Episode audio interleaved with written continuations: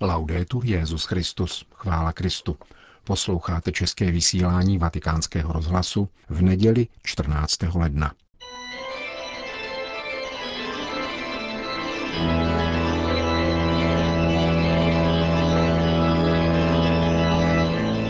Církev a svět, náš nedělní komentář.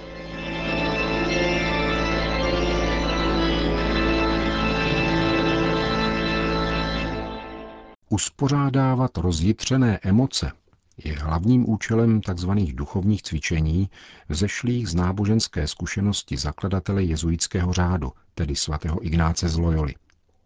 Předpokládá to ovšem rozeznat, v čem jsou náklonosti či city neuspořádané a zatoužit po jejich uspořádání, což rozhodně není samozřejmé. Nehledě na volební kampaň, která určité rozjitření také způsobuje, byť ne nutně u každého, je třeba se porozhlédnout spíše po příčinách citové neuspořádanosti na rovině náboženské. Již delší dobu je v katolickém prostředí patrné, že emoce ve vztahu k papeži jsou značně neuspořádané. Víře nepochybně škodí takové city, které se k papeži lísají populistickými peticemi a zároveň srší záští vůči těm, kteří se takovýmto peticím právem vysmívají. Jejich přesným opakem jsou emoce, které se toutéž populistickou metodou snaží papeže vyplísnit a zároveň si racionálně pokoušejí dokázat vlastní pravověrnost. Takovéto ambivalentní emoce vzájemné záště je třeba odstranit a zbavit se jich, aby se jimi, jak říká svatý Ignác, člověk nenechal ovlivňovat. Bůh dává přikázání, ďábel o nich vede dialog.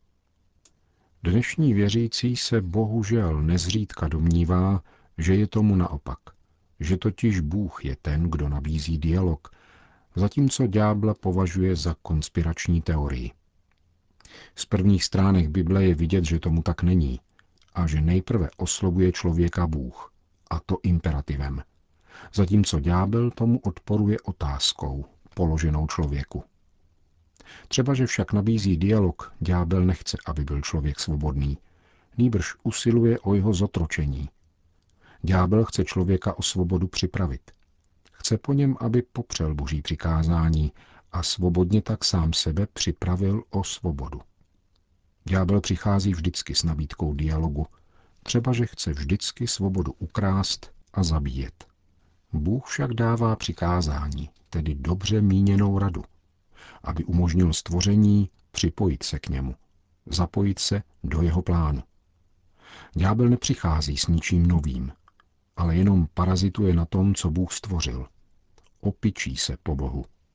Chce se zmocnit stvoření, protože aspiruje na stvořitelovo božství, které však vysvětluje zcestně. Podstatou Boha je totiž láska, kterou ďábel nechápe, protože nechce být milován, čímž svoji stvořenou svobodu změnil na zlobu. Bůh však jedná božsky a komunikuje božsky. Nemá zapotřebí obcházet svobodu stvoření, aby uskutečnil svůj plán, nýbrž naopak. Bůh uskutečňuje svůj plán spolu se stvořením. Do jeho štěla postavil člověka, který je svobodný, a předkládá mu svůj božský plán.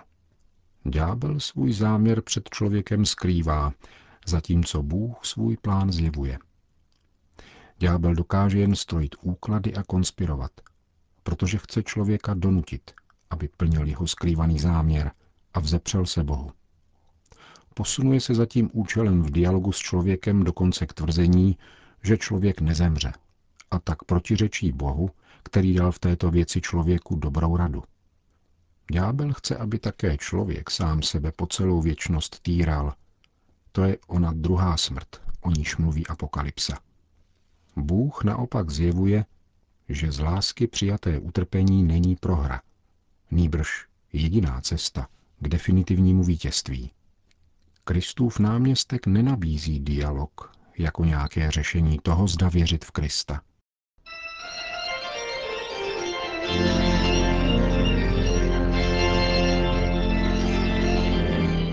To byl náš komentář Církev a svět.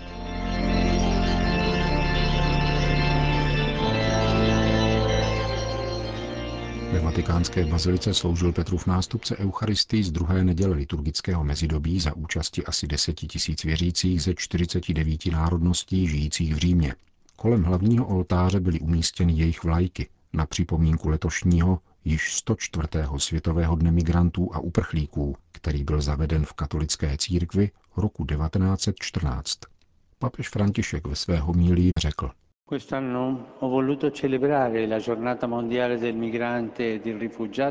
Letos na Světový den migrantů a uprchlíků jsem se rozhodl sloužit mši, na kterou jste pozváni zejména vy, migranti, uprchlíci a žadatelé o azyl. Někteří z vás přišli do Itálie nedávno, jiní zde žijí a pracují už mnoho let a další představují už takzvanou druhou generaci. V tomto zhromáždění je všem adresováno Boží slovo, které nás dnes vybízí k prohloubení zvláštního povolání, které dává pán každému z nás. On, stejně jako v případě Samuela, nás oslovuje jménem a nabádá, abychom měli v úctě fakt, že jsme byli stvořeni jako jedinečné a neopakovatelné bytosti a máme v dějinách světa jedinečnou roli. V Evangeliu se ptají dva Janovi učedníci Ježíše, kde bydlíš, a naznačují, že odpověď na tuto otázku stanoví jejich úsudek o mistrovi z Nazareta. Ježíšova odpověď pojďte a uvidíte zahajuje osobní setkání, které poskytne vhodný čas k přijetí, poznání a uznání druhého. V poselství ke Světovému dní migrantů jsem napsal, každý cizinec, který tluče na naše dveře, je pro nás příležitostí k setkání s Ježíšem Kristem, který se sám stotožnil s přijímaným nebo odmítaným cizincem v každé době. A pro cizince, migranta, uprchlíka, běžence a žadatele o azyl jsou každé dveře také příležitostí setkat se s Ježíšem. Jeho pozvání pojďte a uvidíte je dnes určeno nám všem, místním komunitám i novým příchozím. Je to pozvání k přemoci náš strach, abychom mohli výjít druhému stříc, přijmout jej, poznat a uznat. Je to pozvání nabízející příležitost stát se druhému bližním, abychom viděli, kde a jak žije. Přijmout, poznat a uznat znamená pro nově příchozí poznat a respektovat zákony, kultury a tradice zemí, které je přijali. Znamená to také chápat jejich obavy a úzkosti, pokud jde o budoucnost. Přijmout, poznat a uznat znamená pro místní komunity otevřít se bez předsudků bohatství různosti a chápat potenciál i naděje nově příchozích, stejně jako jejich zranitelnost a strach. L'incontro vero con l'altro non si ferma all'accoglienza, Opravdové setkání s druhými se nezastavuje u pouhého přijetí, ale zavazuje všechny ke třem dalším postojům, na které jsem poukázal ve zmíněném poselství k tomuto dni. Chránit, podporovat a začlenovat. Budeme v pravém setkání s blížním schopni poznat Ježíše Krista, který žádá, aby byl přijat, chráněn, podpořen a začleněn. Jak nás učí evangelní podobenství o posledním soudu, Pán byl hladový, žíznivý, neoděný, nemocný, cizí a ve vězení. A někteří mu poskytli pomoc a jiní ne.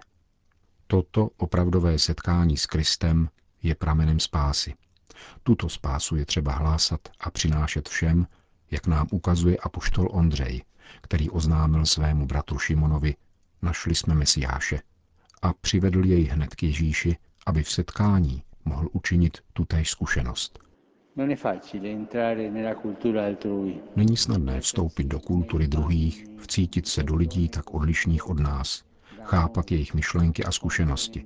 Často se tedy odmítáme s druhými setkávat a vytváříme si ochranné bariéry. Místní komunity mají často strach, že nově příchozí naruší stanovený řád, odcizí něco z toho, co bylo namáhavě vybudováno. Také nově příchozí mají strach. Obávají se konfrontace, posuzování, diskriminace a nezdaru. Mít pochybnosti a obavy není hřích. Hříchem je dovolit těmto obavám, aby určovali naše odpovědi, podmiňovali naše rozhodnutí, kompromitovali úctu a velkorysost, živili zášť a odmítání. Hříchem je upřít setkání druhému, jinému a bližnímu, což je de facto privilegovaná příležitost k setkání s pánem. Tomto setkání s Ježíšem, který je přítomen v člověku chudém, skartovaném, odmítaném a žádajícím o azyl, pramení naše dnešní modlitba. Je to vzájemná modlitba. Migranti a uprchlíci se modlí za místní komunity, které se zase modlí za nově příchozí i ty déle přebývající migranty. Materské přímluvě nejsvětější Pany Marie svěřme naděje všech migrantů a uprchlíků světa i očekávání komunit, které je přijímají ve shodě se svrchovaně božským příkazem dobročinnosti a lásky k bližnímu. A učme se všichni mít rádi druhého, cizince, jako sami sebe. Řekl papež František v homílí během dopoledním vše svaté v bazilice svatého Petra. Kolem poledne se na svatopetrském náměstí sešlo asi 15 tisíc lidí, aby si vyslechli pravidelnou papežovu promluvu před mariánskou modlitbou Anděl Páně. Stejně jako o slavnostech zjevení a křtu páně přibližuje dnešní evangelium vyjevení pána, kterého tentokrát ukazuje Jan Křtitel svým učedníkům slovy hle, beránek boží, čímž vybízí k jeho následování. A tak je tomu i s námi. Toho, o kterém jsme rozjímali během vánočních tajemství, jsme nyní povoláni následovat v každodenním životě. Dnešní evangelium nás tedy dokonale uvádí do řádné liturgické doby, která oživuje a ověřuje putování víry v našem každodenním životě dynamikou pohybu mezi zjevením a následováním, vyjevením a povoláním. Dnešní evangelium podává podstatné charakteristiky této trasy víry.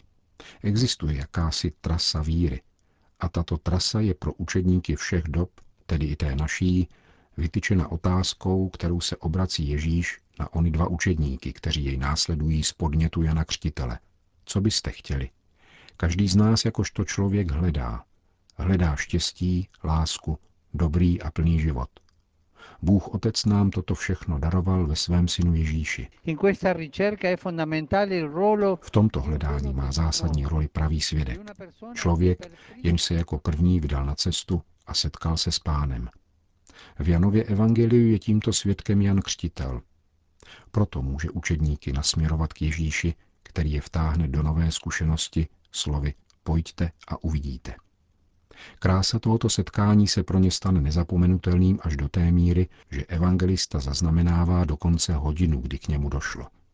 Bylo kolem čtyř hodin odpoledne. Jedině osobní setkání s Ježíšem umožňuje zrod víry a učednictví. Můžeme učinit spoustu zkušeností, mnohé věci uskutečnit a navázat vztahy s mnoha lidmi.